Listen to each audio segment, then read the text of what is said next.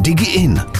Posloucháte podcast Národního pedagogického institutu České republiky DigiIn, věnovaný inspiracím pro výuku nové informatiky a rozvíjení digitální kompetence, který pro vás připravuje Jan Schenbauer. Zdravím vás u poslechu dalšího dílu DigiIn podcastu. Já jsem Honza Schenbauer a mým hostem je umělkyně, která ukazuje, jak se dají technologie využívat kreativně, zejména ve výtvarné a hudební výchově. Vítám Baruš Ježábkovou. Dobrý den. Dobrý den. Baruš, co dneska vy vlastně děláte? No, takže já vlastně, co jsem odešla ze školy jakožto učitelka, tak eh, jsem se rozhodla, že bych chtěla uh, být lektorkou, uh, dělat nějaké jako workshopy s dětma, natáčet videa, mluvit vlastně s učiteli o kreativitě, o technologiích, a o dalších věcech. A takže vlastně v dnešní době uh, dělám to, že vlastně třeba jezdím do škol, kde dělám workshopy pro učitele nebo školení pro učitele, a nebo taky pro děti, uh, webináře, zvou mě na různé konference třeba a vytvářím vlastně nějaký online obsah. Současně působím i v Edu na Kutnohorsko, kde vedu metodický centrum pro umění a kulturu. A kdy do té vaší tvorby vstoupily ty technologie? No, ono to přišlo tak postupně, protože já jsem vlastně uh, vedla kroužky ještě kdysi, když jsem bydlela v Brně, tak jsem působila v Sovětě Lužánky a tam jsem vedla kroužek pro děti, uh, fotokroužek a media kroužek a vlastně i já sama jsem začala používat, protože vlastně jsem vystudovala výtvarnou výchovu a vizuální tvorbu a tam nás k tomu taky vedli k nějaký intermedialitě a takovým věcem. A já vlastně ani přesně nevím, protože mm, já si myslím, že asi první takový nejdůležitější bylo, když táta koupil foťák, zrcadlovku, nebo to vlastně nebyla zrcadlovka, to byl prostě nějaký jako lepší foťák a mě hrozně bavilo fotit a myslím si, že tam to asi začalo a potom se to od toho tak nějak jako odvíjelo, že jsem experimentovala s fotkou, postupně vlastně nějaký stop motion videa a jak prostě přicházely mobily, tak, eh, tak to přišlo tak jako přirozeně do mý osobní tvorby. A potom vlastně vždycky, já jsem to tak měla vždycky a je to tak i doteď, akorát se to vždycky tak jako nabaluje nebo pořád to rozvíjím, uh, že to, co zkouším sama, tak potom vlastně přenáším i do té pedagogické činnosti, nebo teď už vlastně i jako lektorský. Vy jste říkala, že se začínala s fotkou. Patří ta fotka do výtvarné výchovy?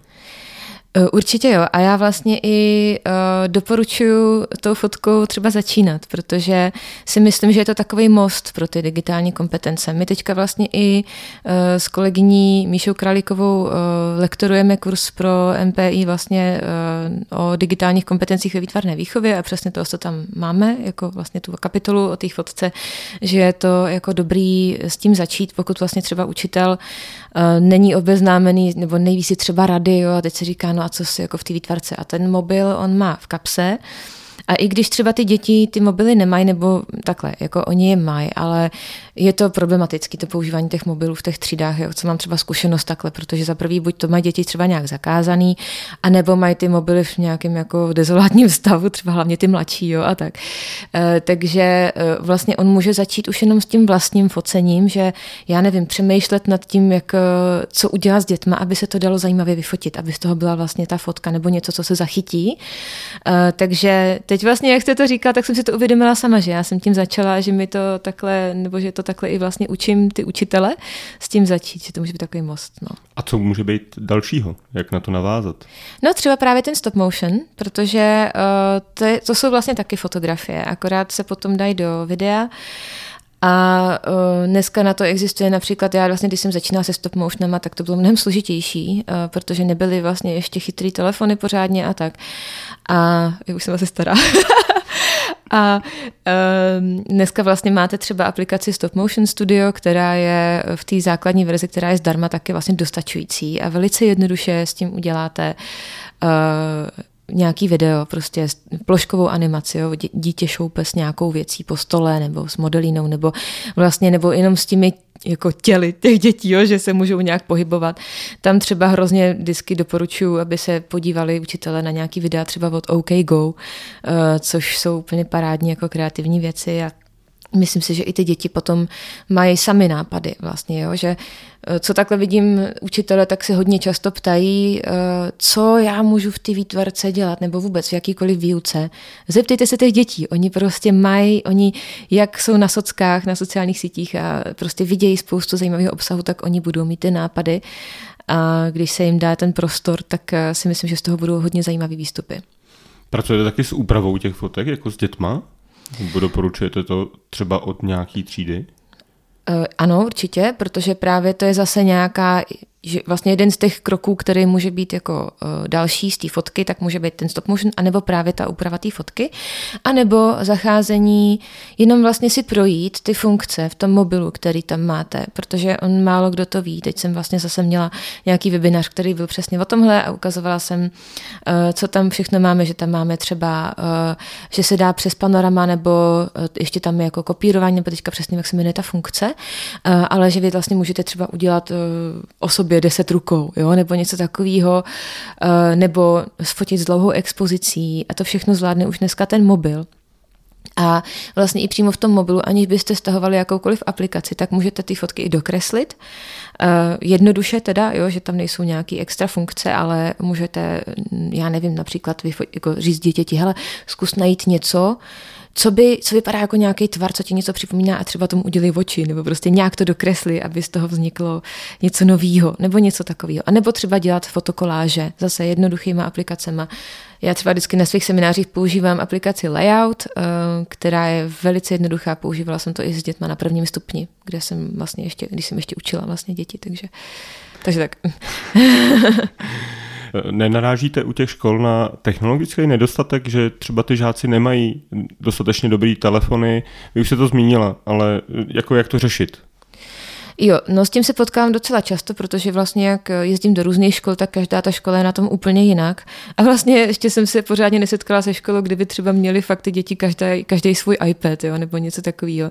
Takže já mám na to různé varianty, eh, třeba těch jednotlivých aktivit, co mám, tak eh, mám prostě vždycky variantu, kdy se spolíhám třeba opravdu jenom na svoje zařízení, který si přivezu, mám třeba jeden iPad nebo jeden mobil nebo počítač a vlastně potom ta aktivita je spíš jako společná, že místo toho, aby třeba každý dítě tvořilo fotku, nebo dejme tomu i třeba, když dělám hudební věci, tak vlastně dám každému úkol, vymyslete třeba nějakou část něčeho, pak já vás obejdu, vyfotím, nebo něco takového. Takže to je přesně to, jak já bych doporučovala třeba těm učitelům i začít, že můžou pracovat s tím svým mobilem a ty děti nějak jakoby organizovat, nebo oni, že jo, ty děti vlastně budou přemýšlet potom o té aktivitě, kterou dělají, tak vlastně vědí, aha, tak my ji budeme natáčet nebo ji budeme fotit. Takže podle toho potom přizpůsobíme to, co my vymýšlíme.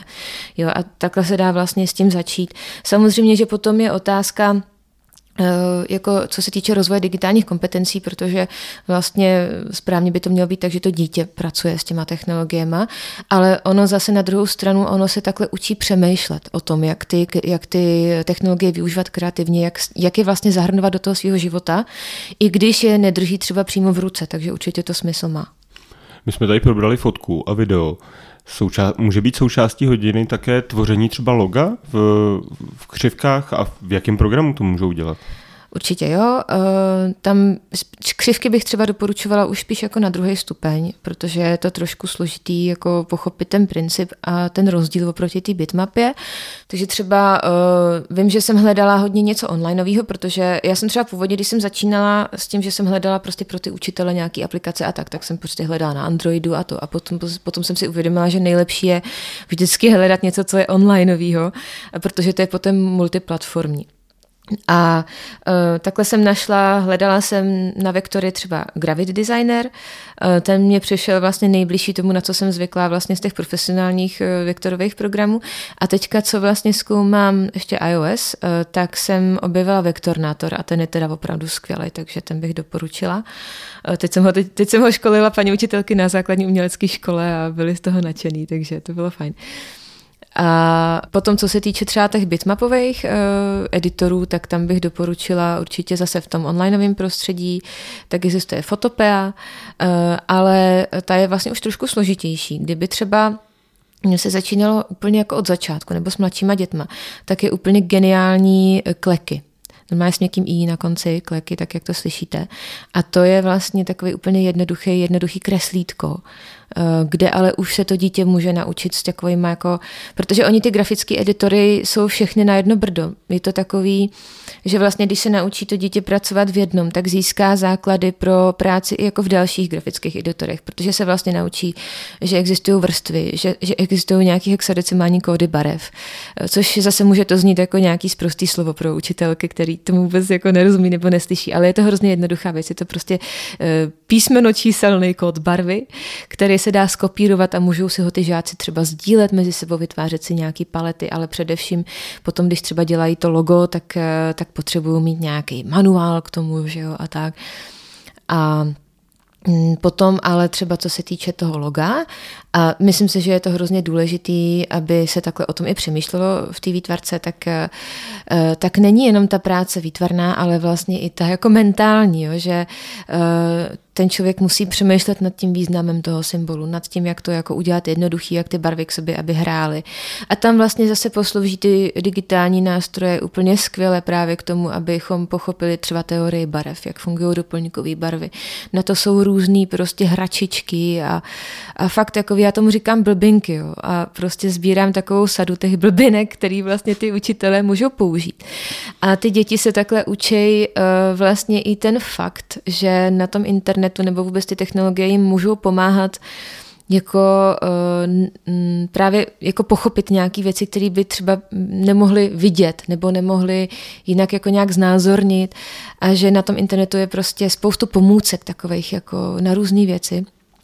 A potom třeba i uh, se dá pracovat v Orkpedu, Například tam jsem hodně pracovala, nebo hodně jsem ukazovala právě tu práci v tom Orkpedu, jak, jak přemýšlet například o tom logu jak si vlastně vytvářet myšlenkovou mapu. Já vás ještě pozastavím no. teďka. Mě by ještě zajímalo, jestli máte třeba jiný příklady než to logo. Mě to logo napadlo jako první, protože když si vybavím práci grafika, tak ten většinou dělá loga nějakým mm-hmm. firmám, ale jestli ty děti třeba nad tím nepřemýšlí jinak, že by je bavilo dělat něco jiného než logo.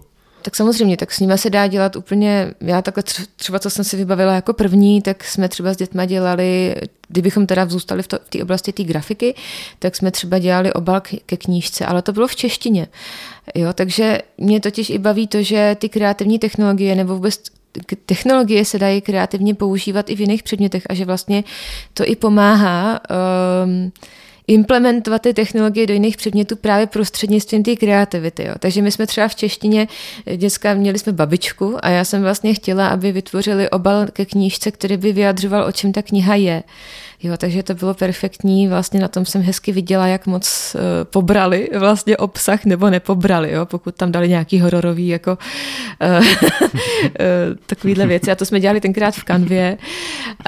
A, ale samozřejmě v té výtvarce hudebce uh, tam se dá Eh, tak vlastně cokoliv, co vlastně děláte uh, jako analogově, tak se dá dělat i prostřednictvím těch technologií. A tam zase si myslím, že je hodně dobrý mluvit s dětmi o tom, jaký jsou výhody, nevýhody toho. Proč vlastně, když jsme to my dělali na počítači, tak co nám tam třeba chybí, anebo naopak, co nám to umožňuje jinýho než na tom papíře. No a teďka jste mě přivedla k otázce, myslím si, nebo aspoň tak, jak to na mě působí z, z doby, když já jsem studoval, takže ne všichni výtvarkáři přistupují k těm technologiím takhle otevřeně jako vy. E, s čím, na co narážíte? Na jaký předsudky? Jak jste teďka říkala přesně, že řeknete nějaký pojem, kterýho se v podstatě až bojí a přitom je to jenom kombinace barev? No, já vlastně nemám ani tolik pocit, že bych narazil, narážela na předsudky, Jo, jako že by třeba někdo říkal, no, eh, když budu prostě na těch počítačích, ale asi jo, taky, taky vlastně lidi říkají, no já si myslím, že hlavně je důležité, aby jako pracovali těma rukama a tak. Spíš se setkávám jako s, s nějakým jako strachem z těch technologií, jako já tomu nerozumím, jo, to je takový nejčastější, co slyším. Um, ale Eh, ono ve skutečnosti je to tak, že eh, ta, mm, ta ruční práce, ta technika je hrozně důležitá právě pro zvládnutí i té jako technologické části. Ono to jedno bez druhého moc jako nejde. Nejde jenom o tu zkušenost jako smyslovou, ale i o nějakou jako jemnou motoriku, o svalovou paměť a vlastně nějaký zacházení eh, s tím, s tím nástrojem a, a s prostorem a tak. A když půjdeme do hloubky, tak berete to tak, že ty digitální technologie jsou doplňkem té výtvarné výuky, anebo jsou uh, jako součástí v podstatě. Jde mi o to třeba, že někdy ten učitel udělá jako zajímavý, chce udělat zajímavější hodinu, tak do toho dá ty technologie, anebo jestli si myslíte, že by to mělo být třeba až půl na půl. No a to si právě myslím, že je hrozně otázka, nebo že to záleží na tom, jaký je cíl. Jo. To je přesně to, co vy jste říkal. Pokud jako chci udělat tu hodinu zajímavější a kvůli tomu tam dám ty technologie, tak co je vlastně jako cílem? Udělat hodinu zajímavější? Eh, já si myslím, že my buď můžeme být jako mm, takový jako dva základní cíle a jeden z nich je nějaká příprava třeba pro praktický život. Teďka jsem nechtěla ani úplně říct pracovní, protože já si myslím, že každý z nás potřebuje v životě umět trochu jako grafiku, jo, nebo před, jako teďka vlastně, co jsme jako na sociálních sítích všichni a pokud budeme chtít třeba v životě propagovat cokoliv, co budeme dělat, ať už je to práce nebo oslava narozenin, tak potřebujeme aspoň trochu jako uh, mít nějaký základy toho estetického tu, tu, tu pozvánku. Cítění. No přesně tak, jo. Eh, samozřejmě teďka už máme nějakou umělou inteligenci a takový, ale i tam vlastně to potřebujeme, jo. Uh, takže nějaká ta praktická dovednost a tam si myslím, že bez těch technologií to dneska absolutně jako nejde, že to je uh, už v dnešní době je těžký. Měla jsem teďka um, i příležitost mluvit s jednou umělkyní, která se živí uměním a říkala, no já už jsem prostě musela začít digitálně dělat, protože už to po mně nikdo nechtěl prostě na tom papíře, už to všichni chtějí takhle. A je to tak, prostě dneska je to uh, jako standard vlastně tvořit digitálně. Takže ne, ne, nenazývala bych to doplňkem, ale prostě standardem. Jo. Ale potom ještě může být druhý cíl a to je jako rozvíjení toho nějakého estetického cítění, a já třeba si myslím, že i hrozně důležitá rovina v té umělecké výchově, jak ve výtvarce nebo hudebce, je vlastně nějaký well-being, jo, nebo prostě nějaká sebeterapie, dalo by se říct, prostě expresivita. A pokud, pokud vlastně já mám tu hodinu zaměřenou na to, že chci, aby to dítě se učilo se vyjádřit, tak je jedno, jaký nástroj k tomu zvolím. Jo? Zase, zase musím přemýšlet o tom, který teda ten, ten prostředek je k tomu nejlepší, k té technice. Nebo tak. Co byste doporučila nebo poradila učiteli, který vám bude argumentovat tím, ale ty rodiče chtějí, aby to moje dítě jenom kreslilo a aby se naučilo kreslit ve výtvarce? Jak si obhájit tenhle ten, jako řekněme, novodobý přístup, ale spousta rodičů je navyklá na ten, na ten starý přístup. Protože no tam, oni to tak měli ve škole. No tam zase záleží na těch cílech, jo. Jako já chci, aby se dítě naučilo kreslit, ale dobrý, ale jako co se chci naučit kreslit a proč se chci naučit kreslit? Jako, protože ono naučit se kreslit je hrozně široký pojem. Jo? Znamená to okopírovat nějakou věc, aby vypadala tak jako ta věc? A nebo to znamená zase být schopný se vyjádřit uh, uměleckým projevem? Jo? A od toho bych potom odvíjela tu diskuzi. Vy jste zmínila tu aplikaci OrgPad, můžete ji teďka mm. rozvinout dál? Jo, jo, jo, já jsem ji zmínila právě proto, že vlastně uh, v té výtvarce, když jsme, uh, když jsem vlastně, když jsme třeba řešili přesně to logo, tak jsme tam s ní pracovali a nějakou psychologii barev, a bylo to tam fajn, protože my jsme tam vlastně mohli dávat, eh, je to vlastně takový nástroj, je to digitální nástěnka, nebo prostě, já tomu říkám spíš digitální plátno, kam můžete vlastně vkládat informace, můžete si tam dávat jakoby nadpisy a do těch nadpisů i třeba další jako obsah. Jsou tam takové jako buňky, čtverečky prostě, ale do toho si můžete dávat i obrázky, videa, gify a různé soubory. Jo. Takže to bylo hrozně prima, třeba když my jsme tam mohli dávat uh, třeba loga a, a studovali jsme třeba psychologii barev těch log, log, tak jsme to propojovali třeba mezi sebou a hledali jsme ty významy, nebo jsme právě plánovali, přemýšleli jsme o tom, jak to logo tvořit, což bych třeba chtěla, to jsem se naučila od uh, pana Kulíška, teďka přesně nevím, jaký má křesní jméno, ale jestli třeba k tomu budete mít nějaký seznam odkazů, tak bych mm-hmm. tam mhm. chtěla dát potom odkaz na tohle pana youtubera, grafika, uh, který má úplně perfektní videa prostě o grafice pro děcka, podle mě taky skvělý. A on tam právě ukazoval, když vytváří logo, jak se dělá myšlenkovou mapu. A e, ten orkpet je na to úplně jako právě perfektní, protože vy si tam můžete pracovat s těma pojmama, e, dávat si tam třeba i inspiraci různou, já nevím, já třeba používám i Pinterest, jo, nestydím se za to, že když potřebuji nějaký nový nápady, tak si projíždím Pinterest, dám si to nahromadu do toho orkpedu a potom vlastně si tam vypracovávám, co, jsem, co mě na těch jednotlivých prvcích zaujalo. Takže tohle to bych chtěla učit právě i ty děti, aby takhle o tom přemýšleli. Ale oni ten orkped můžou používat i uh, třeba na svoje portfolio v té výtvarce, jo, že tam třeba můžou dát, eh, přijde mi úplně skvělý dělat si tam nějakou jako časovou osu, třeba rozvoje nebo mm, no, nějaký techniky, třeba chci se naučit kreslit, to jsem měla třeba ve třídě holky, který prostě říkali, já fakt chci se naučit kreslit portrét, říkám, tak si tady vyfoť a uděláš si portfolio prostě svého pokroku, třeba za půl roku, jo, nebo nebo prostě jenom představení jako svých prací. Eh, můžou tam zpracovat svůj projekt. Tam je právě super a to jsem to mě naučili ty děti, že oni můžou kombinovat ruční práci s tou digitální, jakoby, že si tam dávali fotografie své práce, ať už to byla prostorová nebo plošná tvorba. A potom k tomu třeba nějaký zdroje, nebo nějaký, já jsem třeba chtěla, aby si k tomu našli nějaký umělce, který jsou podobný, jo, nebo jo, takže si tam k tomu doplňovali takovýhle jako informace. A ještě potom teda další věc je, že učitelům se to hodně hodí, že si to můžou vytvářet nějaký materiály. A já jsem třeba v tom dětem dělala i, eh, já nevím, dělali jsme třeba téma písmo a já jsem doma prostě dělala přípravu si v tom orkpedu a teď já jsem to jako nestíhala. A já jsem tam měla jen naházený jako své nápady. A já jsem to těm dětem jenom promítla na stěnu a nechala jsem to tam během té dvouhodinovky a oni se na to koukali a inspirovali se tím, vlastně, co jsem tam měla za ty nápady. Takže už jenom takhle, jo, třeba. Právě jste doposlouchali první díl rozhovoru, ve kterém jsme se věnovali zejména technologiím ve výtvarné výchově. Koho zajímá, jak umělkyně Baruš Jehřábková používá technologie v hudební výchově, poslechněte si druhý díl našeho DigiIn podcastu.